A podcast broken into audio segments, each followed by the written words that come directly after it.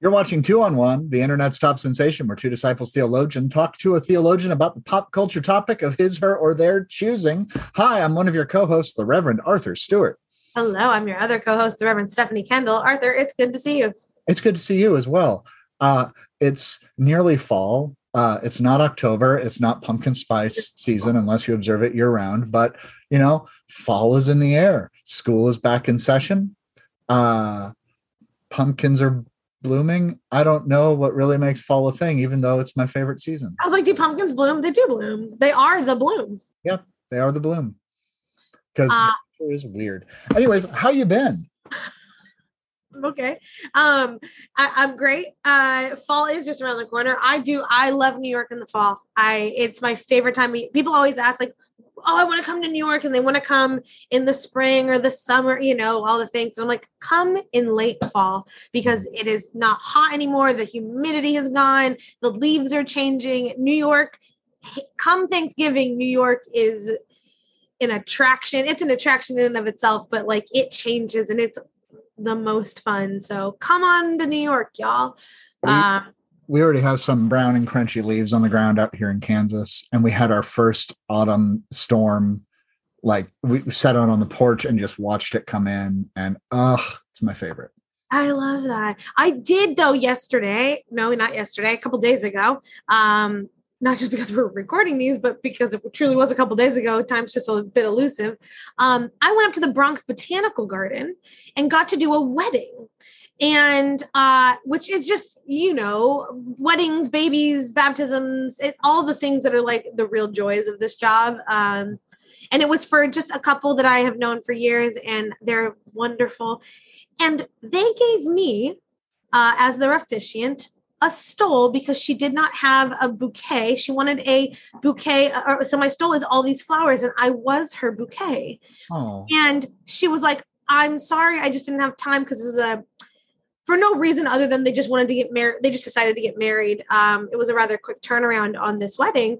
And so she was like, I didn't get a Jeff Wunrow. I'm really sorry. And I was like, that's okay. But it reminded me to go on Jeff Wunrow's uh, website because as he is our lead sponsor, he does have beautiful um, stoles that have flowers on them. And as if you are someone that is looking to do something unique for your wedding or just a really nice gift for someone, this, using the bouquet uh, as the stole for the officiant was just such a really lovely way to incorporate, like to feel incorporated. And I just wanted to share that story and just how meaningful it was for me to do that. And that I know Jeff would provide such a, a, a beautiful stole for that occasion as well. Well, I mean, for sixteen years, maybe longer, uh, I should probably update our timeline on that because I keep adding time to it. But for, years to Jeff. for, for an expansive amount of time, Jeff Wunrow Designs has been crafting, creating, and cultivating liturgical textiles of all varieties, be they frontals, paraments, altar, accessories, uh, f- chasubles, copes, uh, miters, face masks, or even stoles, especially stoles. You can check out the full catalog of Jeff Wunrow stoles at Jeff Wunrow, J E F F W U N R O W dot com.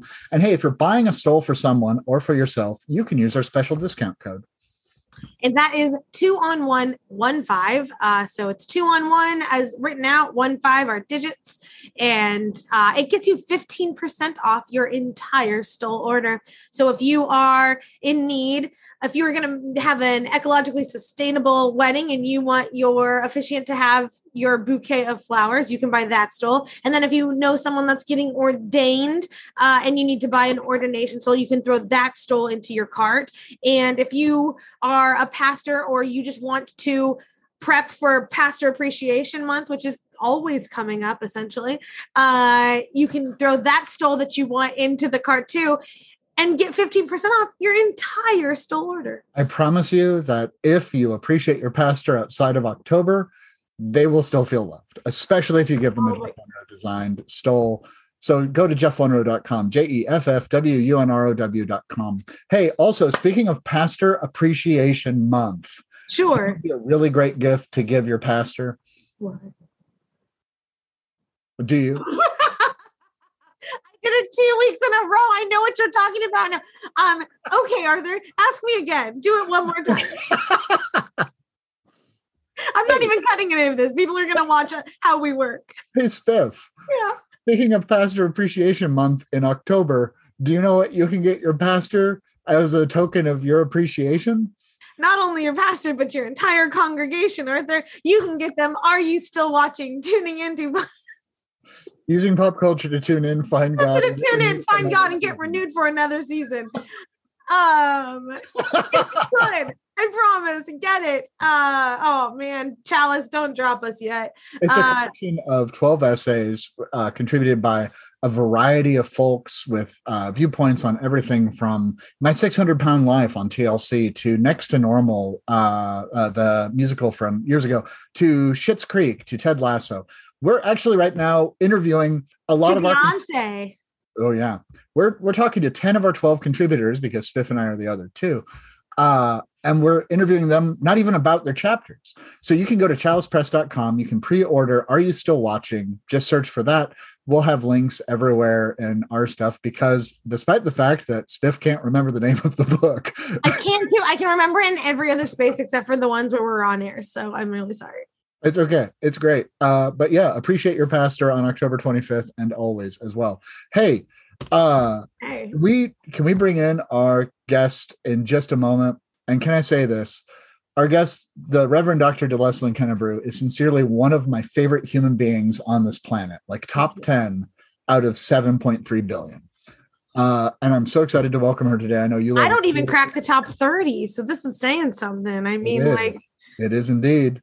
And uh, DeLesslin Kennebrew, welcome to Two on One. We are so glad you're with us today. Greetings. Thank you so much for the invitation to share in conversation. Uh, so good to see you and so good to have you here. Uh, we were just, your lead-in is just the two of us gushing about you, just being like, I love her so much. Oh. You all too. It's always a good time. Always a good time. Amen. So, DeLesslin, for those of uh, our listeners and viewers who are not yet in the DeLesslin Kennebrew fan club, can you please tell us a little bit about who you are, what you do, and why you're here? Wow. Well, greetings, everyone. Um, I am Doctor DeLesslin Kennebrew. I currently serve as a regional minister um, for ministry innovation within the Christian Church Disciples of Christ in the greater Kansas City region. Um, I give leadership to church planting, congregational transformation, innovation, and church affiliation. Um, my heart um, is for church leaders, especially to lead the church well. Um, and I do feel called to be a pastor to pastors. And so I definitely have a heart for leaders. And um, and I'm always thinking about what's next for the church. You know, how are we, you know, discerning and deciding Um, and developing um, what's next. So that's a little bit about me. It, uh, yes. And I have experienced all of those gifts in you. And I am grateful for people who are called to pastor pastors, yeah. uh, because I think that we forget that part of this, the, the, the process is that you go through the, you go through the educational line, you get ordained, you serve in a church, but then Uh, what a lot of people I think forget and don't realize is that when you're planning worship, sometimes you can't be fully present in the worshipful mode because you're working, you're doing things, you know, you yeah. and God are doing something together. So it's not necessarily that, that moment of settled kind of um, faith development and connection. And so to have people that are called to pastor to pastors, I think is such a, a beautiful gift for the church. So thank you. Thank you. And, I, you know, and I think it's also, it is that piece, but it is also pastors are people too. And so it is the piece about life outside of the pulpit, you know, as pastors continue to be, you know, spouses and partners and parents and um, students um, um, and politicians and whatever else, you know, um, teachers um, or what have you, wherever they may find themselves beyond the pulpit. And also it is um, their internal life of, you know, who is God calling me to be now? I know I'm here, but what, what may be next for me and my own discernment. So. Yes. Oh, I love that. Um, so we're talking today. Uh, it, obviously, uh, we let you choose the choose the topic, and we're very excited about it. But Master on Amazon Prime, uh, can you give our listeners, our deuces, a little bit about why you chose it? Maybe a little bit about what it's about. We'll we'll get into it and give a longer, detailed thing. But why did you why did you bring this to us? Why, why is this an important piece? Because I agree that it's an important piece to talk about. Um, but but why, in your opinion, uh, should the church be paying attention to this? I think that, I think one of the reasons why I wanted to have a conversation um, about the movie Master is because it presents the layers um, of, of topics, of emotion, of feelings, of thoughts um, around race and racism, Um, in a way that we often neglect to discuss. Um, I also think because it centers Black women um, in the movie um, at different stages and ages, and even those who want to be Black um, in the movie, um, which is a whole nother identity piece. Um, And and and and what it what it has meant for Black women to um, not just be women, but to be Black women, you know. And so, um, so I think that that that is important. And then just the the, the faith aspect. Um, I think it's important for us to um, to acknowledge that um, there is still. Um, There is sin in the world that pervades our consciousness and our culture um, that is harmful and that will not go away because you march about it. That will not go away just because you raise a sign or wear a cute T-shirt um, or preach one sermon on one Sunday during Black History Month. And so, um, yeah, so those are a few things. Not to jump right in, but yeah. No, that's a, a, a word to our list. Buckle up. Hey, deuces, buckle up because we are in it. I'm I'm so excited. Hey, why wouldn't you stop and watch everything by Regina Hall, including Master, which is on there right now? You may want to watch it for the sake of this. Um, and okay, so let's talk about allegorical horror. Like, what's the really scary part of this movie? You know, the scary part of this movie is, I think that for me, the scary part is that it is my life. Mm-hmm. So while there were definitely parts that were teetering between reality and like emotional instability and um, the dream world and the consciousness beyond um, um, Um, her awake, her awakened consciousness, and then her sleep consciousness, or what have you. Like, I think the reality of it is, it is how I live. You live between these worlds of of people um, seeing that you're Black and knowing that you're Black, and wrestling with that, even as. Um, even though she, for example, like even Regina Hall, who is the lead in the movie, um, she, the name of the movie is Master. And she in the movie is the first African-American, um, and I'll say woman, because she's the first African-American, but she's also the first African-American woman um, in the position of master in this master's house. Um, and it's a tradition at this college Um, or what have you, where she basically is kind of like a dean of to students, dean of students, I would say, is probably what you might think of it as. But just the um, just the whole idea that she is the master of the campus, um, and but but still not fully um, acknowledged as such in a way, you know. Um, um, Um, by the students or the faculty. Um, very clear um, that there is tokenism there. There is um, racism because you still, yeah, you may have the title, but you still need to know your place mm-hmm. um, as well. Um, yeah. Do we start calling you Barack now? Yeah. Oh, was just one of the worst lines in that. Yes. It, I mean, there was a lot. Like, it, it, and thank you for sharing that, DeLesslin, because I think in, in how, at least when in, in my viewing of it, right, like what the what's scary about it, Arthur, is a really interesting question, because I think it's it's going to be different for each of us. Because for me, what I found scary was the pervasiveness of whiteness, and as a white woman, fearful and knowing in my own work that I am this uh, this harmful and presence that is that I am sneaking up in ways that I don't know. And my job in in this work is to recognize when I when and where I can, to listen and hear the stories of others of where I have been and am uh, currently living into uh, you know, white supremacy, white spaces. And how do I pull that back? How do I, uh, it, not pull it back, but how do I deconstruct and get rid of it? And so that I am not lurking in corners, uh, or, you know, around every corner. So I'm not ringing bells,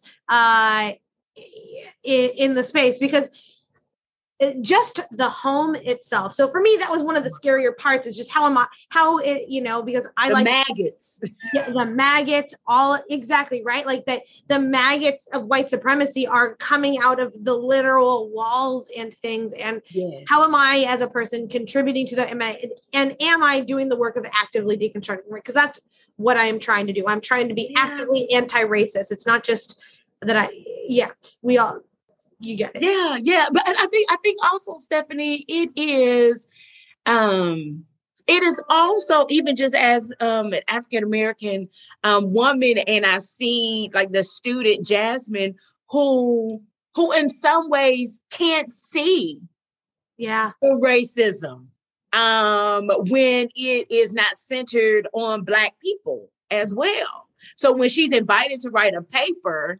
um, um, on, uh, I think it was a scarlet letter, uh, yeah. um, and to, you know, to expound upon the racist elements. And it is the, the, her, her white classmate who was like, oh, this was easy. You didn't, you didn't get this. I got a B plus on this paper. This is, it was so easy, you know? Um, and Jazz was like, there is no racism in this, in this, in this, uh, work or what have you. And, um, so, yeah, so it's also the reality that racism, it can be so embedded that you don't see it. Even as an African-American person, sometimes you can miss um, the racism, not just uh, that is blatantly against African-Americans, but also against other uh, people of color um, or what have you. So, yeah. And that can be scary, you know, because. Yeah. Yes. Yeah. Yeah. Well, it's a it's a perpetuation of the system. Um, yeah. the, the system, because it is tenacious, does not mean it is worthy. Um, just the very fact that we're going to continue the title master. We know it's problematic. We know it's been problematic always, but it's problematic in eighteen sixty-six. It's problematic in nineteen sixty-six. It's problematic today. Mm, mm. But because it's been there, um, I, I, I joke that I'm the Kansas region iconoclast. Um, I don't care about what their traditions are. I don't care what they've always done. And I mm. think golden calves make the best hamburgers, mm. um, or golden hamburgers from golden calves. But at the same time, too, I recognize my place as a white man, that I'm going in there and saying, well, I don't care about your traditions or anything else. Change has to be affected, but I think it has to be affected in concert in order for there to be anything in there. I'm sorry, the, the master thing just made me remarkably uncomfortable. And then the uh the room um which one well, yes, like, no, Louisa Weeks. The dorm room. I'm looking up names. Jasmine was in three oh two, yes, which was the same room as uh the uh, Louisa Weeks, who committed suicide by, yes. by him. Why wasn't there a little bit more consciousness of perhaps not putting a like, or was there consciousness in it? And and that's the pervasiveness of the system. If the system's yeah. broken, but it benefits the people in power, why not just keep doing the system? Right. Because remember, in the at the new student orientation, the right. students knew absolutely that that was like the the scary room, if you will, and uh, they were like, "Oh, she has the room," but right. they never tell her what right. happened in the room or what was, you know, she kind of discovered that later on. But um, but it, it the fact that you can be in a position to know that this space, this place, these people um, can be hurtful and harmful to you, your person, your humanity, and you will still um, um, allow people to walk into spaces that are not safe. Well, white supremacy does not set up, uh, you know, at, particularly Black and brown people, but like kind of anyone for success, right? And she, she's, you've got eight Black kids on, or African American students on, on, on campus, I think is what the number when she gets handed in the bathroom. Yes. And so, and you're saying of all those students, it, you pick one of the eight to place in a place in a room in which you know to be harmful. Like that's just. And and you want to, it's going to be under the guise of, well, she's got a white, we put a white woman in there too, you know, and it's like, it's okay. It's like, there's no thought for the uh, flourishing, not just the acceptance, right. But the actual flourishing for Black and brown people, but particularly Black and brown women um, in white, in fully white spaces, uh, as academia, it tends to be. Yeah. And, you know, and the other piece with that, you know, meeting in the in the bathroom. So there's something, first of all, just about women, you know, when we go to the bathroom in groups, you know, it's going to happen. Yeah. And that's, right, you know, we, we go to the, you know, girl, come with me, girl, you know, check my makeup, you know, what have you for whatever reason, you know, um, but. It's something, it's also something when Black women come together. And when um, when they were having that conversation, first of all, what I noticed was it was an hour into the movie before she had a conversation with a peer who was an African American. Yeah. It was like an hour into the movie. And so one of those, one that to me just, it spoke volumes, but it was also the reality that, look, racism didn't just start in the nineteen fifties. Mm-hmm. Like this has been going on for hundreds of years, hundreds of years. Like our country was founded, mm-hmm. you know, with racism and um and and in the presence of racism. And so um and so like it so it was just a reminder of how you can like just how long you can go without even acknowledging how, um, you know, the the necessity that um, for community uh, that African Americans need. Um, and then when the the two white girls walked into the bathroom, it was almost as if they were inter well, they were, but they, it was like they were interrupting something that should not have been happening. Mm. Yeah. Because they, the, because the Black women, imme- the, the the students, they immediately felt an awkwardness, and I felt it because I felt that before, where I could be in a group of uh, people who look like me and who get it, and then someone who is different walks up, and you know, in some way, you either have to adjust, be quiet. It's, figure out what they want to talk about, you know, and that's kind of how it felt um, in the movie. Go ahead. It's it's code switching, but it's it's not. It's it's room reading. Um, yeah. You know, I always say as a as a gay man in Kansas, I know if I can say husband, spouse, or partner mm. when I'm talking to any group of people. I know how to downplay my non-traditional family if it's a space in which I'm not safe. I know it intrinsically. I know it immediately.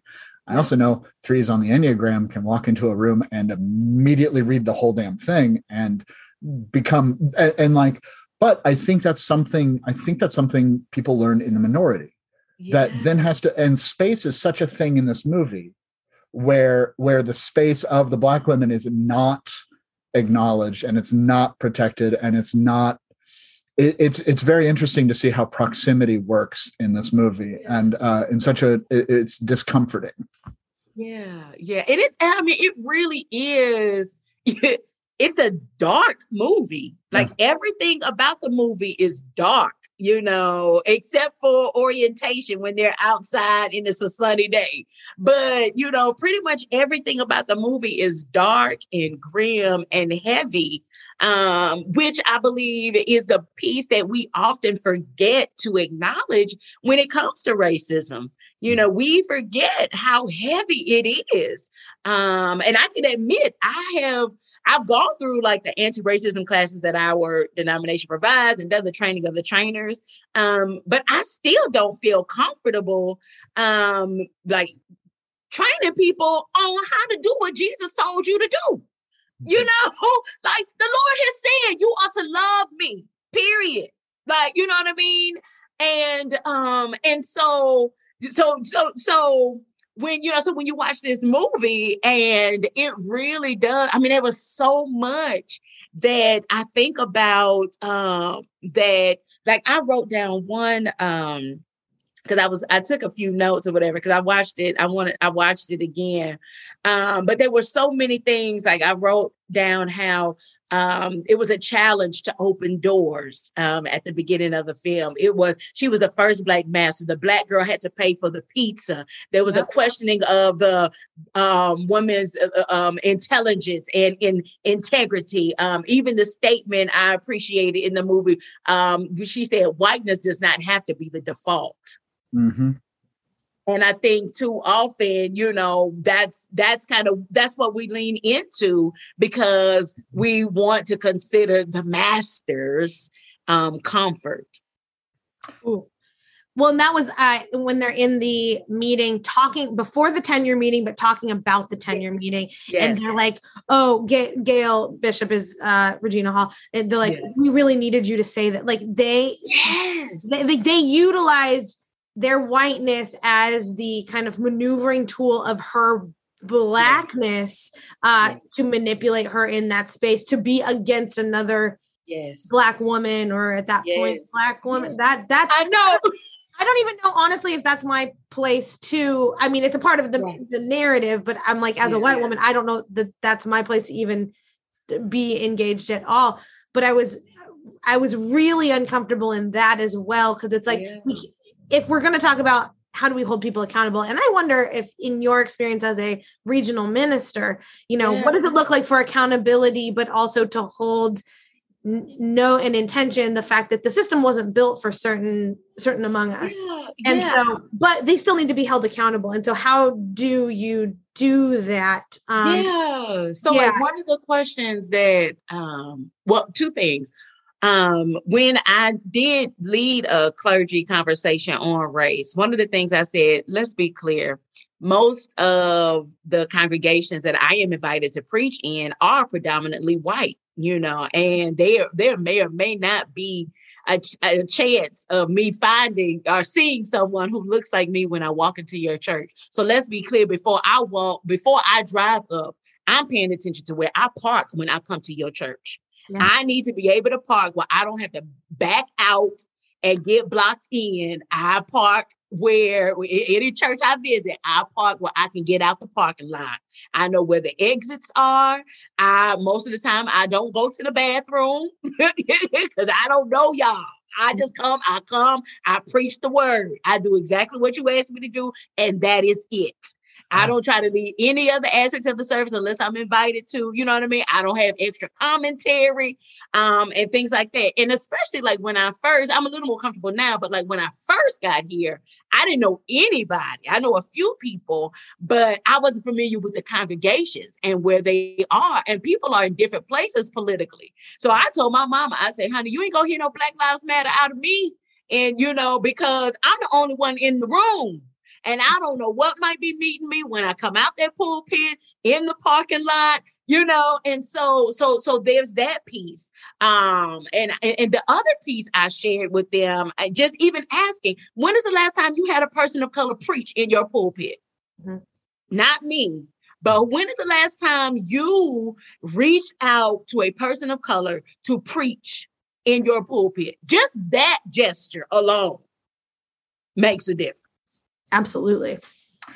You know, um, it's it's been a fascinating thing of serving a very white congregation in a very white city in a very white state. Um, the discussion of racism is honestly, it's written off as a, well, that doesn't really affect us. And it's like, but it does, because if you don't see the water you're swimming in, you can't see that you're swimming in this water. Um It's it's been a fascinating thing having a daughter who is of mixed heritage and is far too beautiful to have been biologically related to me, um, and how she navigates that water. and how um, like there was an incident where a white boy used an epitaph uh, against my daughter. And the principal was shocked that I said, I want this kid suspended. I want to talk to his parents. We are incredibly upset about this. And this is your only warning before I show up with a news crew and a clergy collar. Um, yay. Uh, it's, and my daughter was like, well, what's the big deal? I said, no, people don't get to use that word. They they do not get to use that word with you. It's, it's not. And it's, it's fascinating to watch. It's fascinating to watch my daughter where she says, well, uh, where I said, you know, it, we've had to talk about what it means to present as Black as opposed to present as white, and how people of mixed heritage uh, or mixed race, like ultimately she's going to be identified by people no matter how she identifies and everything else. Can we talk about live for a second? Stephanie, you alluded to it, or to her. Um, and I want to make sure our listeners and viewers who may not have seen this movie, Liv is a professor who is very light skinned. And one of the plots in the, one of the plot points in the movie is that she may be white, she may be of mixed heritage, she may be Black, or she may be white identifying as Black, or uh, this and that. And it's left ambiguous on purpose. She's also been, for what it's worth. And I, this was something that I, that really pained me in the whole thing. Liv is uh, Gail's only other Black colleague uh, for t- you know, seven eighths of the movie, because this plot twist happens at the very end. At the very end. At the very end. And um, and she shows up for her in really meaningful ways as another Black woman, and one of those things. And I will name early on, I was like, there's something different about the way in which they both present. As a white woman, I, you just kind of notice there's some there's some language things that Liv uses that you're like, that seems, as someone who lives in a predominantly Black space uh, right now, and Black and brown space, uh, there's just some words and how she said it that it made me go, huh, that doesn't seem necessarily, as someone who is, uh, well, it just, it seemed a little off. I just want to name it that way. And so, um, but the pain that um, that Gail feels in this betrayal, or as she kind of feels it, it felt very much, um, like a pastor losing their pastor, like having to reconcile because someone, and I don't know if I'm reading too much into that, um, but it felt very much, you've seen Liv show up for Gail in lots of different ways and vice versa. And then all of a sudden to have this thing happen in which it changes their relationship so drastically, so quickly, um, that it just, that pained me for Gail, um, as I think about congregations who lose the person that they have gone to for guidance and help and support and care. Um, and so I'm curious, Leslin, about your uh, thoughts on, on just that, but also as a, as a pastor's pastor, what does it look like for churches to uh, lose that person?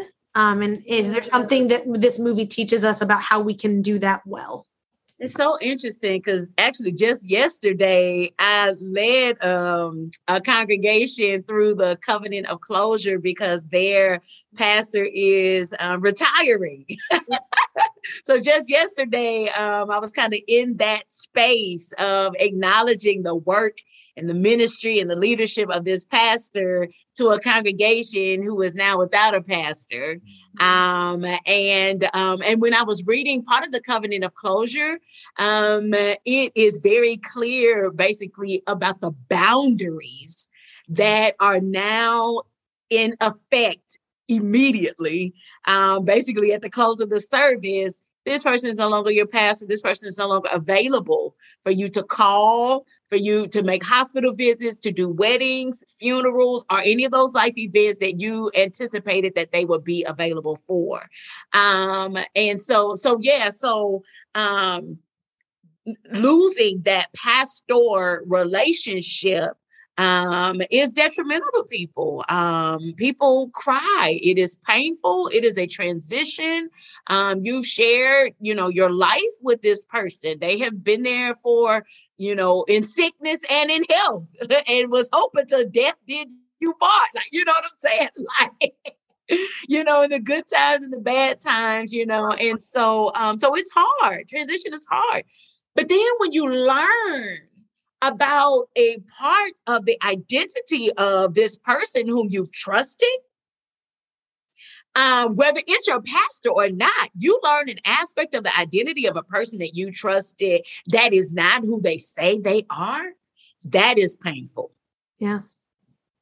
I have come to you because I thought we could connect and relate as Black women. Mm-hmm. And now I, I'm shocked and devastated to find out that you are not who you said you are. You know, and I think that's part, I think that's part of the struggle, you know, like that you, that you were raising, um, Stephanie, like that. Um, um, and it's not that those, those moments weren't meaningful. It, it's not that. Yeah. It's just that now I'm learning a part of you that you held back from me after I have shared, you know, and been vulnerable with you. Go ahead, Arthur. I see you trying to say oh, something. I'm I'm not trying to interrupt you, and I beg your pardon. I'm so excited about this. And, and my question is related to this. Is Liv the ghost? Or the the the black coated, because she puts on the black coat at the end of the movie. Uh, and right. And I mean, this is all allegory. So what does it mean for the character who is who is ambiguous to also be the one who's upholding the institutional problem the most?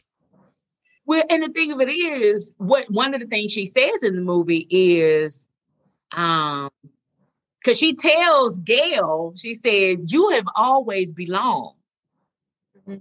and then she says, "You know, but I've never f- had a place to belong until now. I have been searching." She even calls herself an orphan at one point. Mm-hmm. Um, she calls herself an orphan. Um, and when she slips and says that, oh, my brother, yeah. you know, and then Gail was like, wait a second, you say you were an only child, because they connected on that point earlier yeah. in the movie that they that she was an only child. And then she was like, oh no, I feel, I feel like I'm alone in the world, you know, kind of thing, you know. And then later on, she talks about, um, Um, the belonging piece. And um, yeah, I mean, I think that as far as the ghosts, I think, you know, when we think about ghosts, ghosts are these, um, are supposed to be scary. Um, and, and, and um, we are not warned about their presence. Um, we do not have access to their agenda. Um, we do not even know exactly what their purpose is, you know, for being present, um, in our lives, um, or what have you. And so I do think that, um, I can see, I can see, I don't know if she was the ghost, but I think that she was ghostly, mm-hmm. um, in her identity. And I think that there are people who are ghostly. They show up, um, uninvited, you know, but, you know, they show up and they are scary. They show up um, with an agenda that you do not know, um, but it's usually not for your good. You know, it's not like Casper the Friendly Ghost. You know, that ain't what we talking about, honey. and um, so, yeah, so I think that there are ghosts. And the reality of it is I think that there are um, there are ghosts, but I think that there are also spirits um, that linger. Um, and I think that that was, I think there was definitely like this undercurrent of, one of the things I think about that is definitely deeply rooted in, um, in Black culture is the idea of honoring the ancestors. Um, and so like there were moments in the movie where I was like, oh my gosh, like, it just felt like ancestors crying from their graves, like, you know, get out. You know what I mean? Like you, you do not, Jasmine, you do not have to stay here. Mm. You do not have to stay here. You know, go, yeah, you, yeah, you got in, whatever, but get out. You know, I am raising up in order to, to speak to you, to do, to go a different way. Oof. Yes. That's the, and that's place, right? Because place has to be mutually agreed upon. Mm. Uh, otherwise it doesn't happen. And mm. place is implied through this movie. And that's coming back around to the proximity thing. Um, there's a difference between surviving and thriving. And the expectation is fighting to survive as opposed to being equipped to thrive. But if you ask the people who are putting, particularly the women of color, into the situation uh, that they are, they have to fight to survive. And then if they have any time or room or space or uh, energy left, they can certainly equip themselves to thrive, but not in such a way that it threatens the mediocrity of white men. um, yes. Yeah. Yes. And look, because one, one of the lines in the movie, um, um, she says, I thought survival was the prize. Yeah. So, you know, and at what cost? Oof. Yes. Because our is, it, because, you know, is Jasmine actually, th- you know, surviving? Of course, you know, is Gail, is Lit, like all of them, are they, you know, just because they're alive does not mean that they have survived in a way. But, you know, but, the, but sometimes to be alive mm-hmm. is in of itself the survival. The question, I think the next question is, are you flourishing? Yeah. In the fullness of who you are. Mm-hmm. Are you flourishing?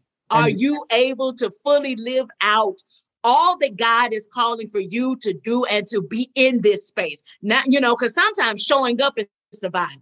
I mm-hmm. showed up. Yeah. I'm breathing. I'm here. You know what I'm saying? But the but the next question I think is is the challenging is, are you flourishing? Because they were there. But I don't think any one, either, either of them were flourishing. And a Black woman in a role and office that is master will not do it the same way that white men do it. Never. And doing it differently does not mean doing it incorrectly. Right. That's that's the, I know you know that. I know Spiff knows that. I know I know that. I'm saying that for our listeners whose minds may have melted through this conversation so far. I, I, I, you know, but even white, she's not going to do it the same way as white women, right? We need to right. make sure that we name that, like, just because DeLesslin and I both identify as women, we will come to scripture, leadership, what yes. God, just differently. Yes. Um, yes. And And we and and we need both of those perspectives to see a bit more of the fullness, because again, w- making space for others does not decrease your own space. Um, and so, and that's where all of this is lost. You know, that they did not create space for Gail's flourishing. Um, they, you know, here's a home in which you can live, right? And, that's and, maggot and, infested. That's maggot infested.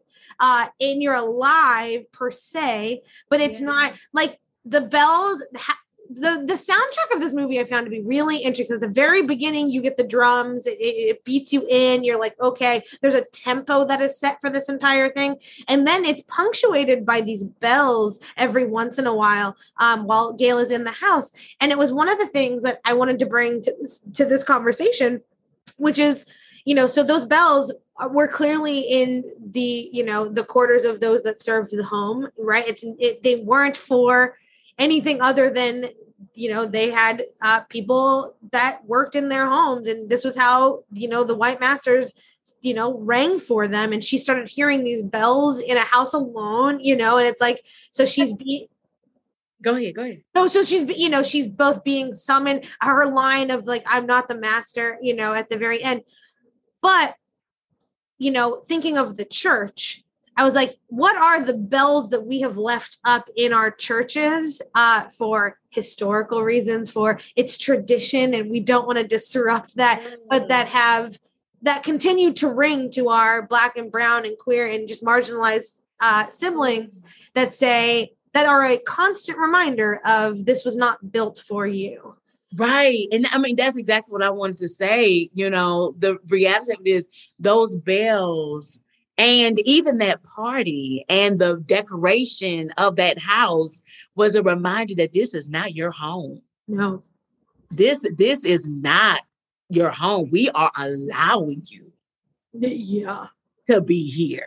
We are allowing you to be here. And I think that is the question for the church. In what ways are we just allowing people to hold space, you know, to hold office, to hold position, um, to be your pastor, you know, in what ways are we, and, and, and how does that add that type of attitude and that perspective, um, um, insult, you know, or dismiss the humanity of the people that you are, quote unquote, allowing um, to be in those spaces um, or what have you. So, yeah, that's, I mean, I think that's real. I think bells are going off every time um, certain votes happen. I think bells are going off every time certain sermons are preached, every time certain Bible studies are led, every time um, a certain financial decisions um, are, you know, are made, and the way that those resources are allocated. I think that there are certain bells that are going off um, around race, around gender, around sexual orientation. I think there are bells going off even as it relates to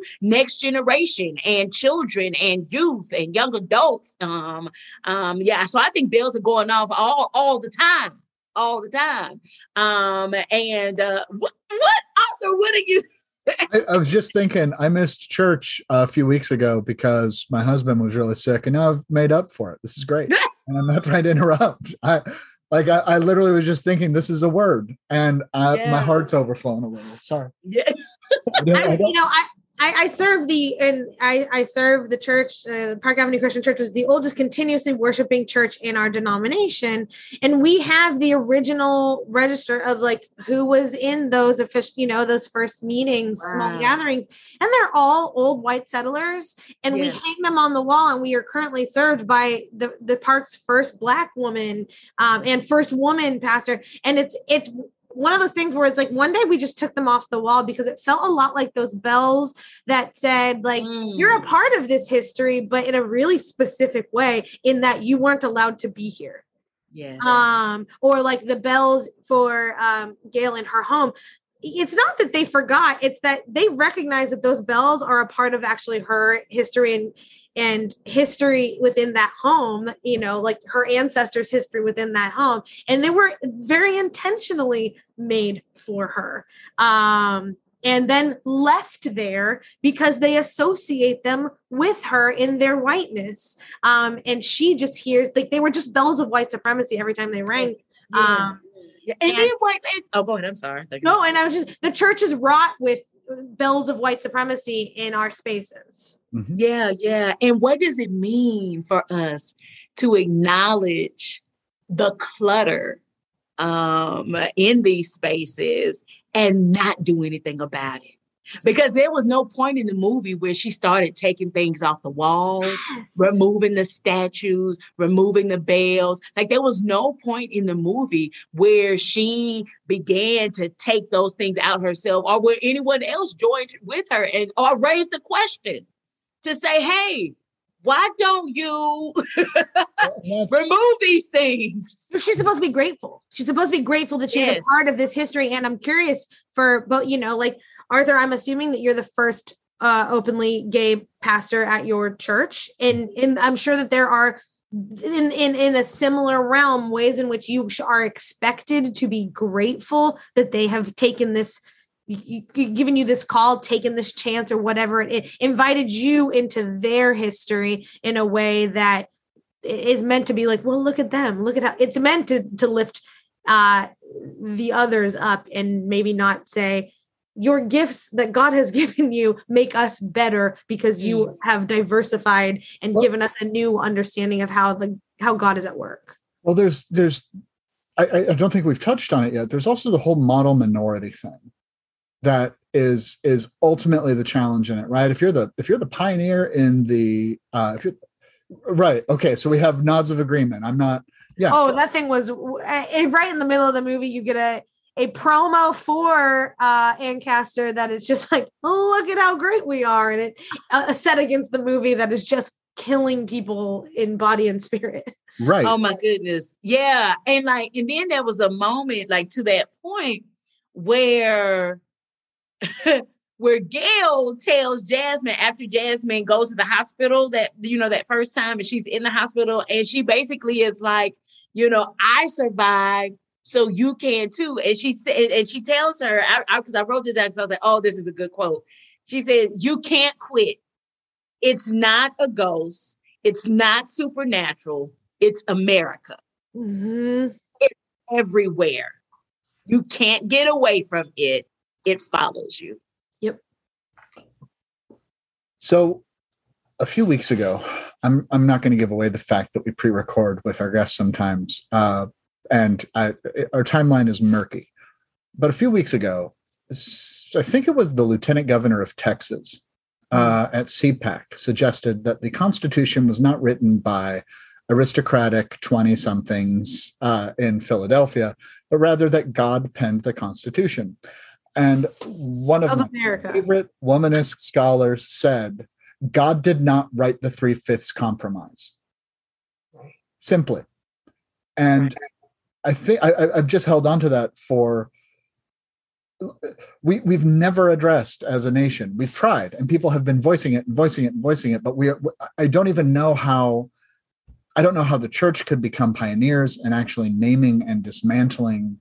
And I mean, the church is a, an institution, not congregations, which do work and it's good. I, I don't, I don't even know what to do with America chasing uh, you and me and us in very different ways, and yeah. far less me, please note. Yeah. I th- well, I think part of it is just the acknowledgement that we got some skeletons in our closet. Mm-hmm. And these skeletons and and and and while sometimes we want to uh, we will say we will say oh, that's racist, oh, that's, you know, whatever, some other ism, um, but we will still hold it in place because it privileges mm-hmm. it's real comfortable certain folks to hold it in place. Uh, it's, uh, Which is why people can preach about you. You can preach about racism all day, or preach against racism all day long. You can be, oh, I'm anti-racist, da da da da da da, da you know, and oh, you know, I am, you know, we you shouldn't be discriminatory, we shouldn't be oppressive, da da da da da. But I want to check who who who are you inviting out to lunch, out to dinner. Who do you work with? Who are you allowed to preach in your pulpits? Like very practical things. I had a church one time tell me, oh, we, you know, we believe in diversity. We believe in multiculturalism. And we just wish people would just come, da, da, da, da, da, and, you know, and, and I let the lady talk. And she went on and on singing their praises. And I listened.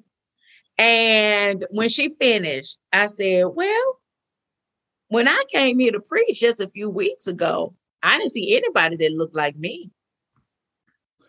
Right. I didn't see one. I didn't see anybody that looked like me. I didn't see, um, I said, there may have been one girl and she was probably fostered, adopted, or something.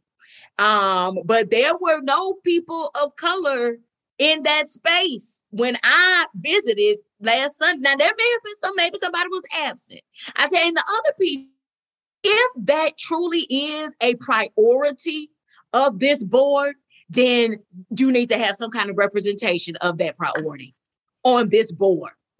Right. Saying our building is open from these hours, and if you come to us and act the way that we do and pretty much become this outlier in our community, you're totally welcome. Right. You've and, got to invest in the people that you want to come invest in you. And right, like, exactly. so you, and you, investment is sacrifice. Investment is discomfort. Investment is taking a risk. And well, and so is love. Mm-hmm. Damn, that's the word. And so is love. Like Jesus, Jesus already told us what to do. You know what I'm saying? Really we, uh, we add all kind of pretty words and fancy words from the academy, you know, from different scholars. We, but at the end of the day, we are called, we are commanded, commanded hmm. to love. Period. Amen. And love is going to take all sorts of, like, yes, we have people, it's going to take all sorts and all types, and, and you have to start somewhere. And that I think is, at least in some of the work that in people that I've been engaged with, they're very hesitant for the first step. Um, and I want to be like, don't be hesitant of the first step. It, you know, like if anything, you got to be hesitant of maybe like the twenty-ninth step, because you, you have so much, you have so many ways to go, but the first step is to try, you know, the, one of the best tools, at least in my whiteness, that I like to encourage others to get comfortable with is the apology, just because you're going to misstep. But if you're going to do this work, if you can believe in anti-racism work all, all you want, but if you haven't lived it, if you aren't living it in practice in your community, right. it, it, it it doesn't do any good, right? Like, right, right. And so you've got to, you've got to get in there, and you're going to miss up, and you're, you've got to learn to apologize authentically and keep going. You've got to learn to keep going through the discomfort. Yeah. Um, and that is both hard and very simple and very. Go ahead, go ahead, go ahead. No, and it's, it's God, you know, it, we do have the commandment from God. Arthur, I love your, you know, when it was like, it, God did not pen the Constitution. No, because God does not write God's own oppression. So of course, God is not writing the three-fifths compromise. Like, that's out of this world insane. Yeah. And so God's not writing God's own oppression. And if the God resides in every single one of us, we are not meant to live in these marginalized, oppressed lives. We're meant to live in, in liberative spaces. We've yeah. just got to actually take that first step and, and, and be in community to do so, and to help others, um, and to help others live into their own liberation by making sure we aren't oppressing them, not by saying, yeah. here's how you can do it in our space, but by saying, what do you need for your own liberation, in which I need to step back, or I need to do something in, of my own work. Yeah. Yeah. And I appreciate you saying that, that last question, because I think that's part of it. I think, um, being bold and courageous enough, um, and humble enough to ask questions, to ask questions, not just of your, of, of, of Black people, but of all people. Just ask questions, you know, why just help me to understand, you know, what, what you meant by that. Help me to understand why you said that. Help me to understand why you interpreted this way. Help me to understand. Um, I think um, will, will help move the conversation at least um, a little further down the road. Well, and I think even you, you brought it up, in, in, and this got brought up in our Simpsons episode a couple of weeks ago when they okay. were leaving church, uh, and Marge is stuck in the parking lot by herself, and there's a blizzard, and she's just the last one there. And you saying, you know, like, you come, you you you take notice of where you park, you don't use the restroom, like, so you're showing up in a space to deliver God's word, and aren't even tending to your own humanness in ways that you may need, right? Like, it could be really harmful to your body in lots of different ways. And so making sure that our churches are asking, DeLesslin, we would love for you to come preach. What do you, what do you need uh, to make sure that you can bring the word of God, feel comfortable, feel safe, feel, you know, all the things. What does safety look like to you is a question that I love to ask congregations, um, because it is very different for each of us. As a woman, I too look at where I park. I'm also never, I will never be in a parking lot with just one other car. Mm. Like, Uh, and I won't park next to it. I will give myself space. I will hold my keys. You know, it, like we, just the things that as women we are taught. Right. You know, I'm Agreed. a white woman, and I have all sorts Agreed. of more knowledge than my Black and brown sisters who have that same yeah. uh, concerns, but on an exponential level.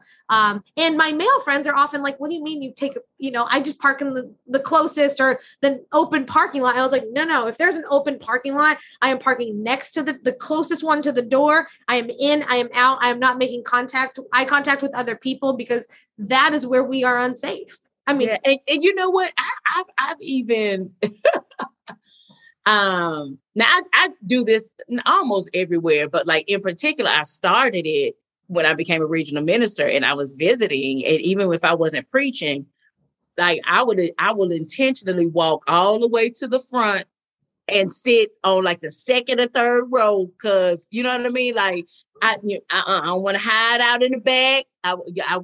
I want everybody to see that I'm here, because if you, if something happens, everybody can see that something is happening. You know, yeah.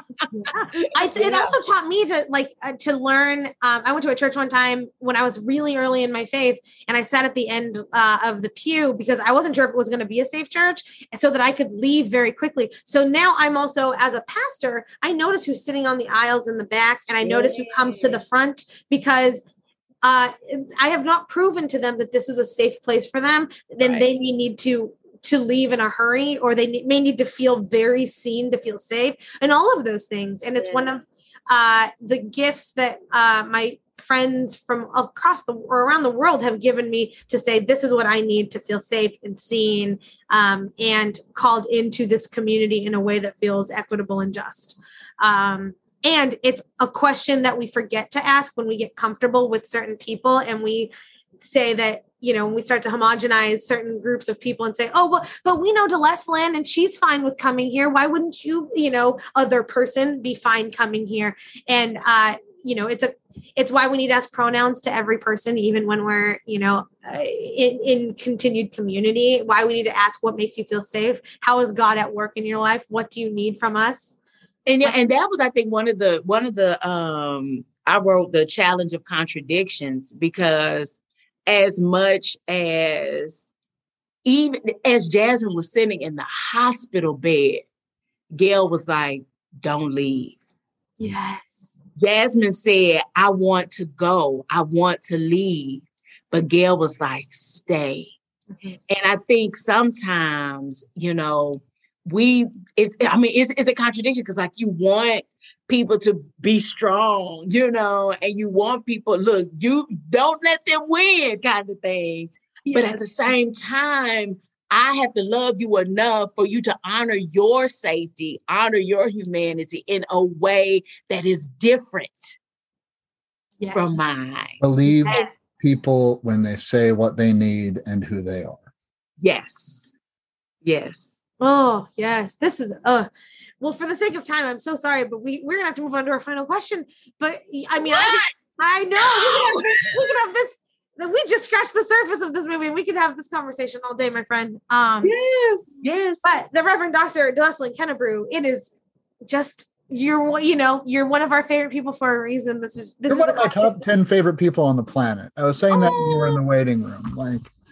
I love y'all too. We're so grateful that you are here and sharing your time with us. Um, as you know, our, our final question is always one of the same. And what is the biblical theme, narrative, character, verse, whatever that you are most reminded of in Amazon Prime's Master?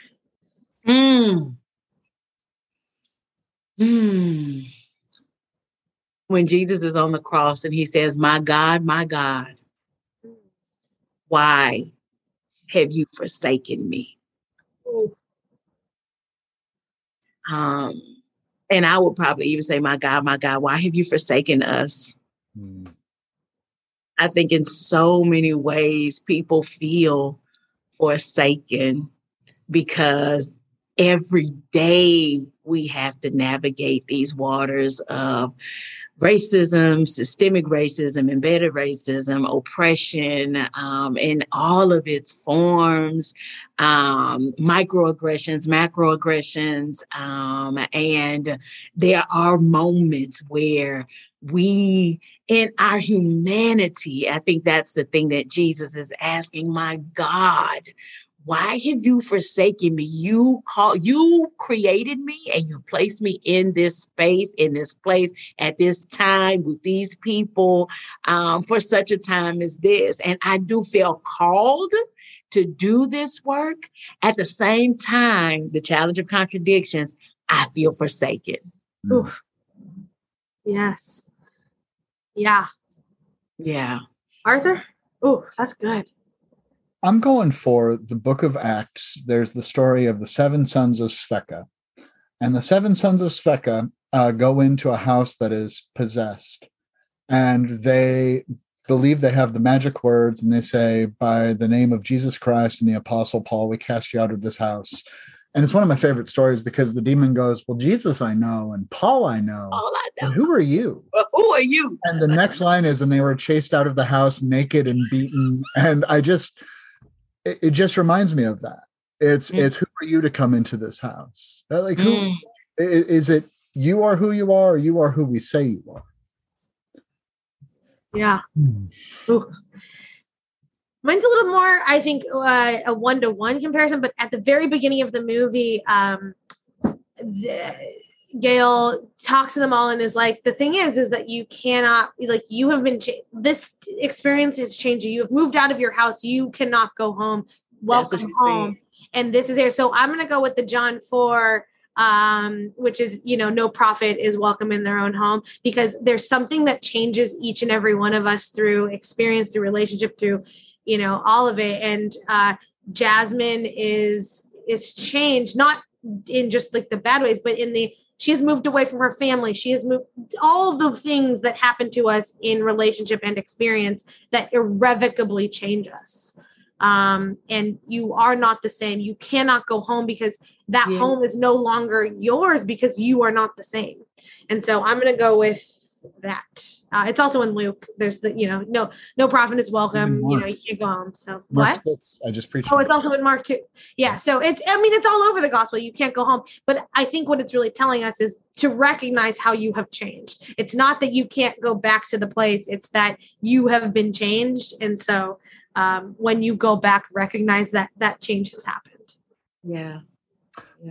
Well, DeLesslin, it's an honor, it's a privilege, it's a joy, it's a gift for you to come on Two on One, and we thank you very much. Uh, friends, this is a reminder that we are back and we are celebrating all of our contributors who have uh, contributed to Are You Still Watching?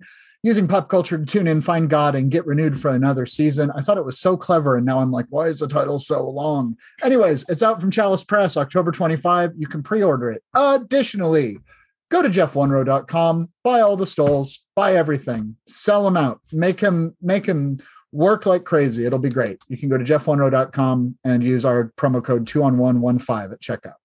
Uh, yes. Uh, I'm, I'm in, uh, sorry, I'm in a, just a space of like, I could talk to DeLesslin forever about this.